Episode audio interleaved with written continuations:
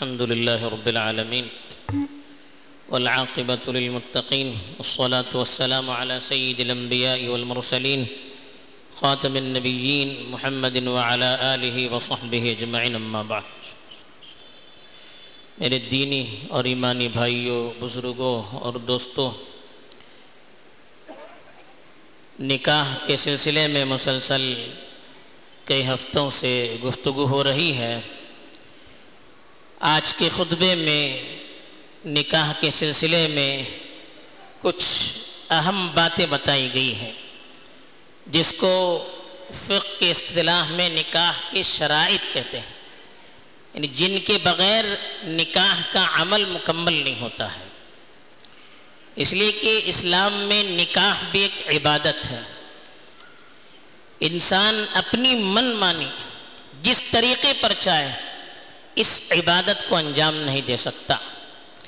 شریعت نے نکاح کا جو طریقہ متعین کیا ہے، جو شرائط نکاح کے لیے شریعت نے طے کیے ہیں، ان کو چھوڑ کر کسی دوسرے طریقے پر ہم نکاح کریں گے، تو پھر شریعت میں وہ نکاح صحیح مانا نہیں جا سکتا۔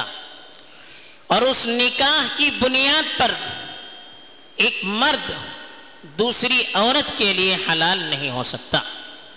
اس لیے شریعت نے جو رولز اور جو شرائط نکاح کے طے کیے ہیں، ان شرائط کو سامنے رکھ کر نکاح کا فریضہ انجام دینا چاہیے۔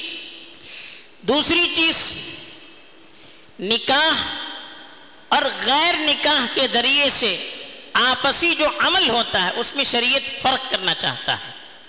بغیر نکاح بھی بغیر نکاح کے بھی ایک مرد اور ایک عورت آپسی رضامندی سے اپنی خواہشات پوری کرتے ہیں، جس کی شریعت اجازت نہیں دے سکتا۔ تو اس میں اور شرعی طور پر جو مرد اور عورت کے درمیان تعلق ہوا ہے، ان دونوں میں شریعت فرق کرنا چاہتی شریعت کے خلاف جو آپسی تعلقات کو قائم کرتے ہیں، جس کو زنا کہتے ہیں اور شریعت کی روشنی میں آپسی جو تعلقات قائم کیے جاتے ہیں، جس کو نکاح کہتے ہیں، شریعت ان دونوں میں فرق کرنا چاہتی ہے۔ تاکہ کل کو کوئی الزام نہ لگا سکے۔ اور شریعت میں نکاح صرف جنسی خواہشات کے پورا کرنے کا نام نہیں ہے، جیسے زنا میں ہوتا ہے۔ تو اس لیے شریعت میں نکاح کے ساتھ ساتھ دوسری ذمہ داریاں بھی میاں بیوی پر عائد ہو جاتی ہیں۔ اس لیے ان ذمہ داریوں کا پاس و لحاظ رکھنا بھی ضروری ہے۔ جب یہ ساری چیزیں لوگوں کے سامنے انجام پائے گی، تو پھر ایک دوسرا اپنی ذمہ داری سے انکار بھی نہیں کر سکتا۔ تو اس لیے شریعت نے دونوں کے لیے کچھ شرائط متعین کیے ہیں۔ پہلی چیز یہ ہے کہ نکاح کے لیے عاقدین کہتے ہیں۔ عاقد کا مطلب نکاح کرنے والے۔ نکاح کرنے والے کا ہونا ضروری ہے۔ بغیر ان کے تو نکاح ہوتا نہیں ہے۔ یعنی میاں بیوی کا، لڑکا اور لڑکی کا ہونا ضروری ہے۔ اس کے بغیر تو نکاح ہوتا نہیں ہے۔ لیکن دونوں کا متعین ہونا ضروری ہے۔ یہ نہیں کہ دو میں سے ایک بیٹی سے آپ کا نکاح کر دیا یا دو میں سے ایک لڑکے سے آپ کا نکاح کر دیا جائے گا، ایسا نہیں ہے۔ متعین ہونا چاہیے۔ کس لڑکی کا، کس لڑکے سے نکاح ہو، ان دونوں کا متعین ہونا ضروری ہے۔ اور ان دونوں کا نکاح کے لائق بھی ہونا ضروری ہے۔ ایسا نہیں ہو کہ ان کی دماغی حالت برابر نہیں ہے، وہ نکاح کے اہل نہیں رہے ہو ایسا نہیں ہونا چاہیے۔ ایسے ہی جو چیزیں آپس میں نکاح کے لیے رکاوٹ بن سکتی ہیں، ان سے بھی خالی ہونا ضروری ہے۔ پیچھے بتائی جا سکتی چکی ہیں کہ کن کا کن کا آپس میں نکاح نہیں ہو سکتا۔ یہ چیزیں پیچھے بتائی جا چکی ہیں، تو یہ شرط بھی ملحوظ رکھنی چاہیے۔ کہ آپس میں کوئی ایسا ان کا رشتہ نہ ہو یا ایسا کوئی ایسی کوئی رکاوٹ نہ ہو جس کی وجہ سے آپس میں نکاح نہ ہو سکتا ہو۔ ایسے ہی نکاح کرنے والے کے لیے ضروری ہے کہ دونوں احرام کی حالت میں نہ ہو۔ احرام کی حالت میں ایک دوسرے کا نکاح نہیں ہو سکتا ہے۔ جب حج کے لیے عمرے کے لیے آدمی احرام باندھ لیتا ہے، نیت کر لیتا ہے، پھر اس حالت میں نکاح نہیں ہوتا ہے احرام اتارنے کے بعد نکاح کرنا ضروری ہے۔ تو یہ دونوں کے لیے شرائط ہے اس کے ساتھ ساتھ نکاح کی مجلس جو ہوتی ہے، اس کے بھی کچھ شرائط ہیں۔ ایک تو شریعت میں عورت کے لیے خود سے اپنا نکاح کرنے کی اجازت نہیں ہے۔ مرد جو ہوتا ہے، وہ اپنا نکاح خود کراتا ہے۔ عورت کے لیے اجازت نہیں ہے۔ اس لیے کہ شریعت میں عورت کو باحیا رکھنا ضروری ہے۔ اور شریعت نے مرد اور عورت کے درمیان جو ذمہ داریاں ہیں، ان کے اپنے جذبات اور ان کی اپنی صلاحیتوں کے اعتبار سے تقسیم کیا ہے۔ مرد کو عورت پر ذمہ دار قرار دیا ہے۔ الرجال قوامون علی النساء بما فضل اللہ بعضهم علی بعض وبما انفقوا من اموالهم شریعت نے کہا کہ مرد کو عورتوں پر ذمہ دار بنایا ہے۔ اس لیے کہ ایک کو دوسرے پر اللہ نے فضیلت دے بہرحال مرد کو اللہ نے مرد بنایا ہے، عورت کو عورت بنا، دونوں ایک نہیں ہو سکتے ہیں۔ دونوں کی صلاحیتیں الگ ہیں۔ دونوں کی خواہشات، جذبات الگ ہیں۔ دونوں کی صحت الگ الگ ہے۔ دونوں کو جب اللہ نے الگ پیدا کیا ہے، تو دونوں کی حقوق، دونوں کی ذمہ داریاں، یہ بھی خدا نے الگ الگ متعین کی ہے اس کا پاس و لحاظ رکھنا ضروری ہے۔ جانور بھی دیکھیے گائے ہے، بیل ہے، الگ الگ ہے گائے کی ذمہ داریاں الگ ہوتی ہیں، بیل کی ذمہ داریاں الگ ہوتی ہیں۔ گائے کو کھیتی باڑی کے لیے استعمال نہیں کرتے۔ گائے کو بیل گاڑی میں استعمال نہیں کرتے۔ بیل سے دودھ نکالا نہیں جاتا ہے۔ دونوں کے لیے الگ الگ چیزیں جب جانوروں میں ہم اس کا لحاظ رکھتے ہیں، تو مرد اور عورت کے اندر بھی اس کا لحاظ رکھنا ضروری ہے۔ یہاں جب توازن بگڑ جاتا ہے تو پورا معاشرہ برباد ہو جاتا ہے۔ تو شریعت نے اس لیے مرد اور عورت کے بارے میں کہا، بما فضل اللہ بعضهم على بعض۔ ایک کو دوسرے پر اللہ نے خصوصیات دی ہیں۔ ایک کو دوسرے پر بات فضائل دی ہیں۔ اس لیے مرد کو نگہبان بنایا، ذمہ دار بنایا۔ وبما انفقوا من اموالهم اور مرد اپنا مال عورتوں پر خرچ کرتے ہیں۔ شریعت نے نان نفقے کی ذمہ داری خرچ کرنے کی ذمہ داری مردوں پر دی ہے۔ جب اس کو ذمہ داری دی ہے، تو اس کے لیے کچھ قواعد کا متعین کرنا بھی ضروری ہے۔ تو اس لیے شریعت میں نکاح کے عمل کو طے کرنے کی ذمہ داری یہ مردوں کی ہوتی ہے، عورت کی نہیں ہوتی ہے۔ مرد جو ہوتا ہے، وہ اپنا عمل خود متعین کرتا ہے۔ تو اس لیے عورت کی طرف سے اس کا ولی آتا ہے۔ تو ایک تو نکاح کرنے کے لیے میاں بیوی کا ہونا ضروری ہے۔ اس کے بعد نکاح کی جو مجلس ہوتی ہے، اس میں ایجاب اور قبول ہوتا ہے۔ ایجاب اور قبول کا مطلب آج کل ہمارے یہاں قاضی صاحب پڑھاتے ہیں۔ کچھ الفاظ ولی سے پڑھواتے ہیں، کچھ الفاظ دلہا جو ہوتا ہے، اس سے پڑھواتے ہیں۔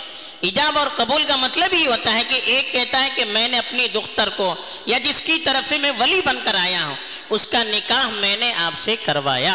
وہ کہتا ہے کہ میں نے اس کا نکاح قبول کر دیا اس کو ایجاب اور قبول کہتے ہیں۔ ایک اپنی طرف سے پیشکش کرتا ہے، اس کو ایجاب کہتے ہیں۔ سامنے والا اس کو قبول کرتا ہے، اس کو قبول کہتے ہیں۔ تو یہ سیغا کہتے ہیں شریعت میں، اس کا بھی ضروری ہے۔ بغیر ایک دوسرے کے قبول کیے ہوئے نکاح ہوتا نہیں ہے۔ اس لیے کہ نکاح کے لیے دل سے راضی ہونا ضروری ہے۔ میاں بیوی کا دل سے راضی ہونا ضروری ہے۔ اور دل پر کوئی دیکھ نہیں سکتا۔ دل کے اندر کیا ہے؟ اس پر کوئی دیکھ نہیں سکتا۔ دل کی چیزیں زبان کے ذریعے سے ادا کی جاتی ہے تو زبان سے جب الفاظ ادا ہوتے ہیں، تب پتہ چلتا ہے کہ دل کے اندر کیا ہے۔ ورنہ دل میں کیا ہے؟ اس پر کوئی مطلع نہیں ہو سکتا۔ اللہ کے علاوہ دل کی باتیں کسی کو معلوم نہیں ہو سکتی۔ اس لیے کہا گیا کہ نکاح کی مجلس میں ایجاب اور قبول ہوگا۔ اور ایجاب اور قبول کے لیے بھی الفاظ متعین کر دیے گئے ہیں۔ قرآن نے جو الفاظ کہے ہیں، نکاح اور زواج زوجنا کہاں کہاں؟ اور وان کی حلیامہ نکاح اور زواج کے الفاظ قرآن اور حدیث میں آئے ہیں۔ تو فقہا کی اکثریت کی رائے یہ ہے کہ ایجاب اور قبول میں یہی دو الفاظ استعمال ہونا چاہیے۔ میں نے تمہارا نکاح کر دیا۔ اس نے کہا کہ میں نے اس کا نکاح قبول کیا۔ یا کہیں کہ میں نے تمہیں زوجیت میں دے دیا۔ اس نے کہا کہ زوجیت میں میں نے قبول کیا۔ یا تو عربی میں یہ الفاظ استعمال کیے جائیں۔ یا اپنی زبان میں اس کا متبادل جو ہو، اس کے ذریعے سے ان الفاظ کو ادا کیا جائے تاکہ سب کے سامنے دونوں کی رضامندی کا اظہار ہو۔ تو مرد تو اپنا سیغا خود خود ادا کرے گا، لیکن عورت کی طرف سے اس کا ولی ہوگا۔ تو ولی کو ذمہ داری کی گئی عقد کرنے کی۔ تو اس لیے نکاح میں ایجاب اور قبول ضروری ہے اور ایجاب و قبول بھی فوراً ہو۔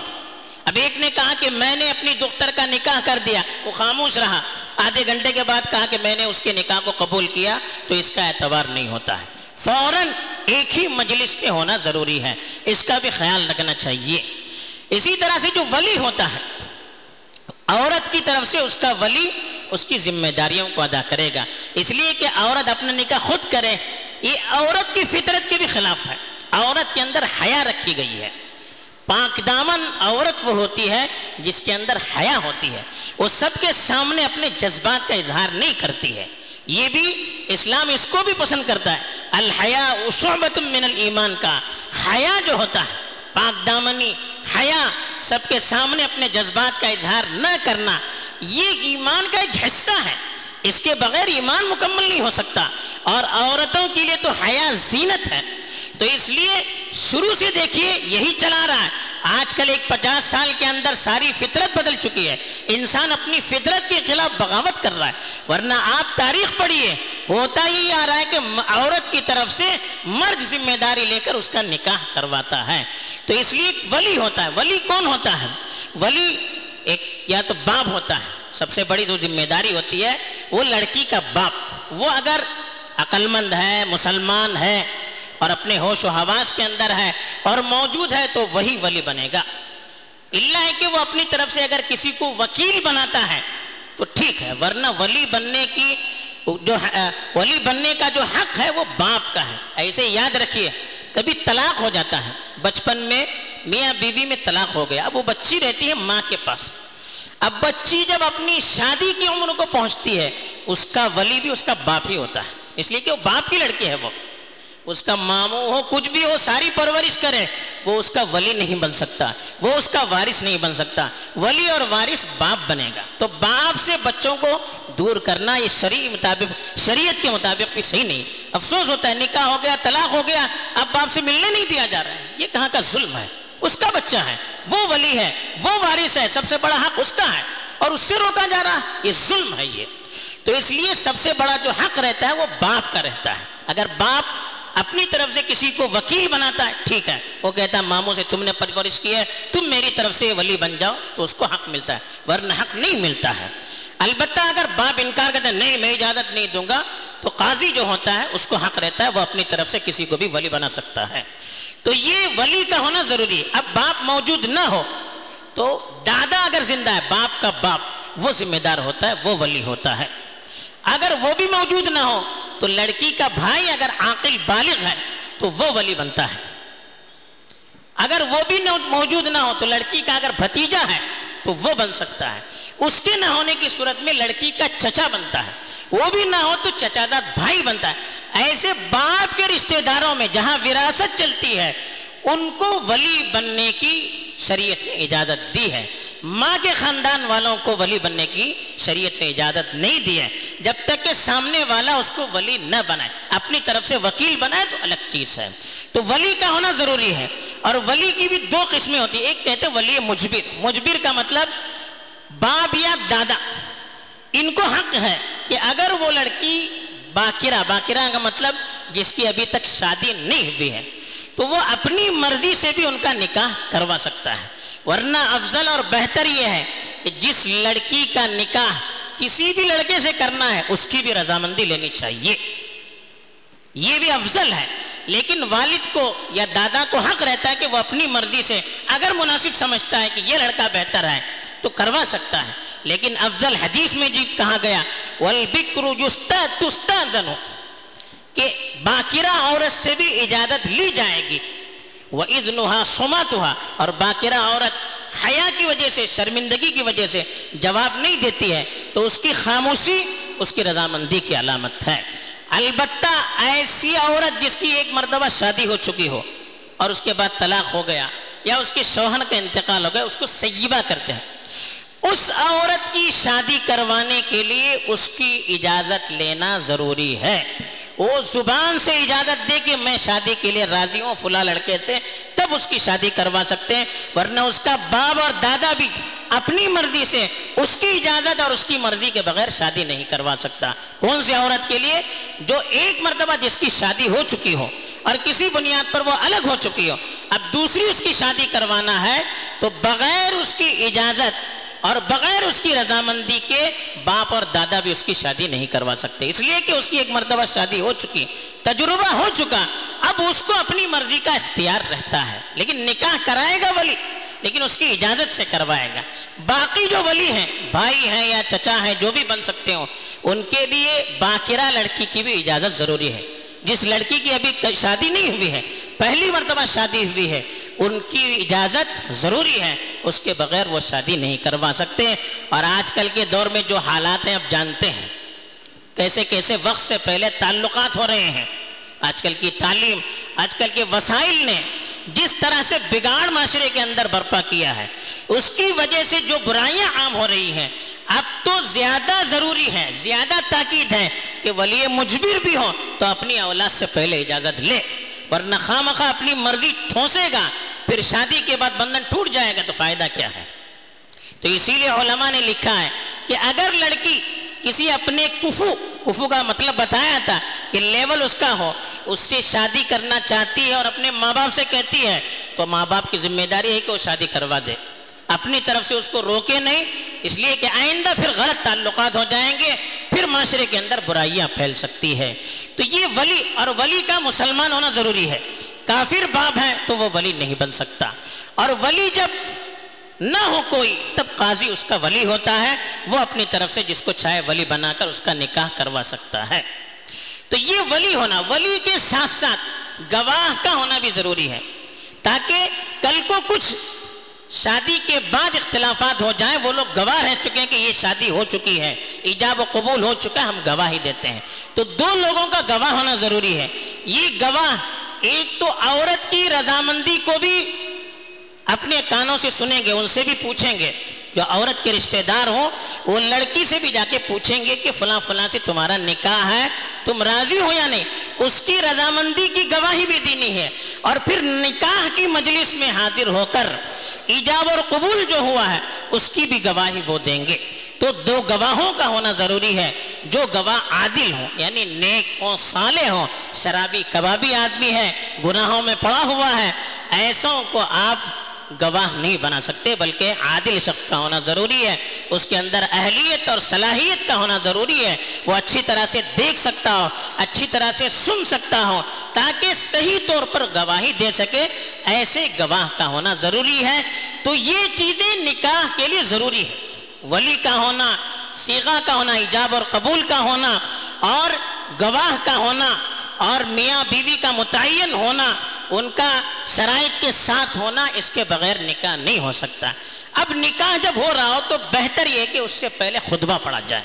جو خطبہ پڑھا جاتا ہے، وہ نکاح کے لیے کوئی فرض نہیں ہے۔ لیکن سنت یہ ہے کہ نکاح کی جب کاروائی شروع کی جائے، تو خطبہ مسنونہ جو پڑھا جاتا ہے، وہ پڑھنا چاہیے۔ اور نکاح کے بعد زوجین کے لیے دعائیں دینی ضروری ہوتی ہے۔ تو یہ نکاح کی مجلس کے لیے شریعت نے جو ارکان اور آداب بتائے ہیں اس کی مختصر سی تفصیل ہے۔ باقی جو اس کے بہت سے جزی مسائل ہیں، اب علماء سے پوچھ سکتے ہیں، فقہی کتابوں میں دیکھ سکتے ہیں۔ اب نکاح کے بعد بہت سی چیزوں کی ذمہ داری ہوتی ہے، اس کو انشاءاللہ اگلے مجلسوں میں بیان کرنے کی کوشش کی جائے گی۔